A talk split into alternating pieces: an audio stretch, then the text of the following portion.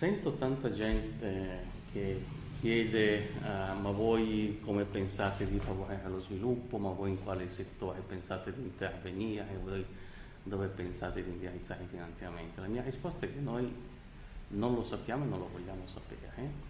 perché noi pensiamo che non è compito dello Stato quello di scegliere i settori in cui bisogna svilupparsi, ma è compito dei consumatori che devono indirizzare la loro domanda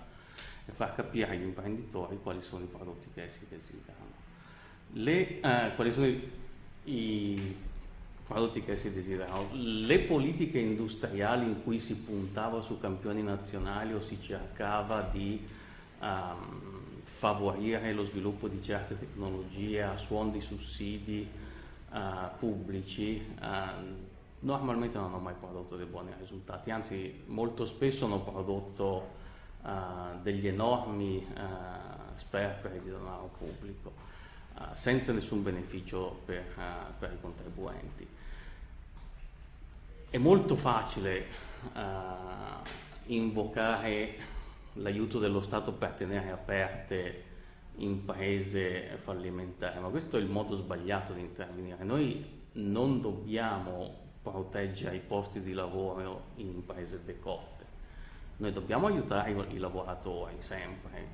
ad attraversare eh, periodi di difficoltà mediante un buon sistema di sicurezza sociale, mediante un'assicurazione contro la disoccupazione che sia universale. Ma l'idea che l'occupazione si difenda mantenendo in vita aziende che non hanno più ragione di essere perché sono antieconomiche, perché producono beni che nessuno vuole comprare, è un'idea perdente, è sempre stata perdente e oggi è non solo perdente ma anche insostenibile dal punto di vista economico.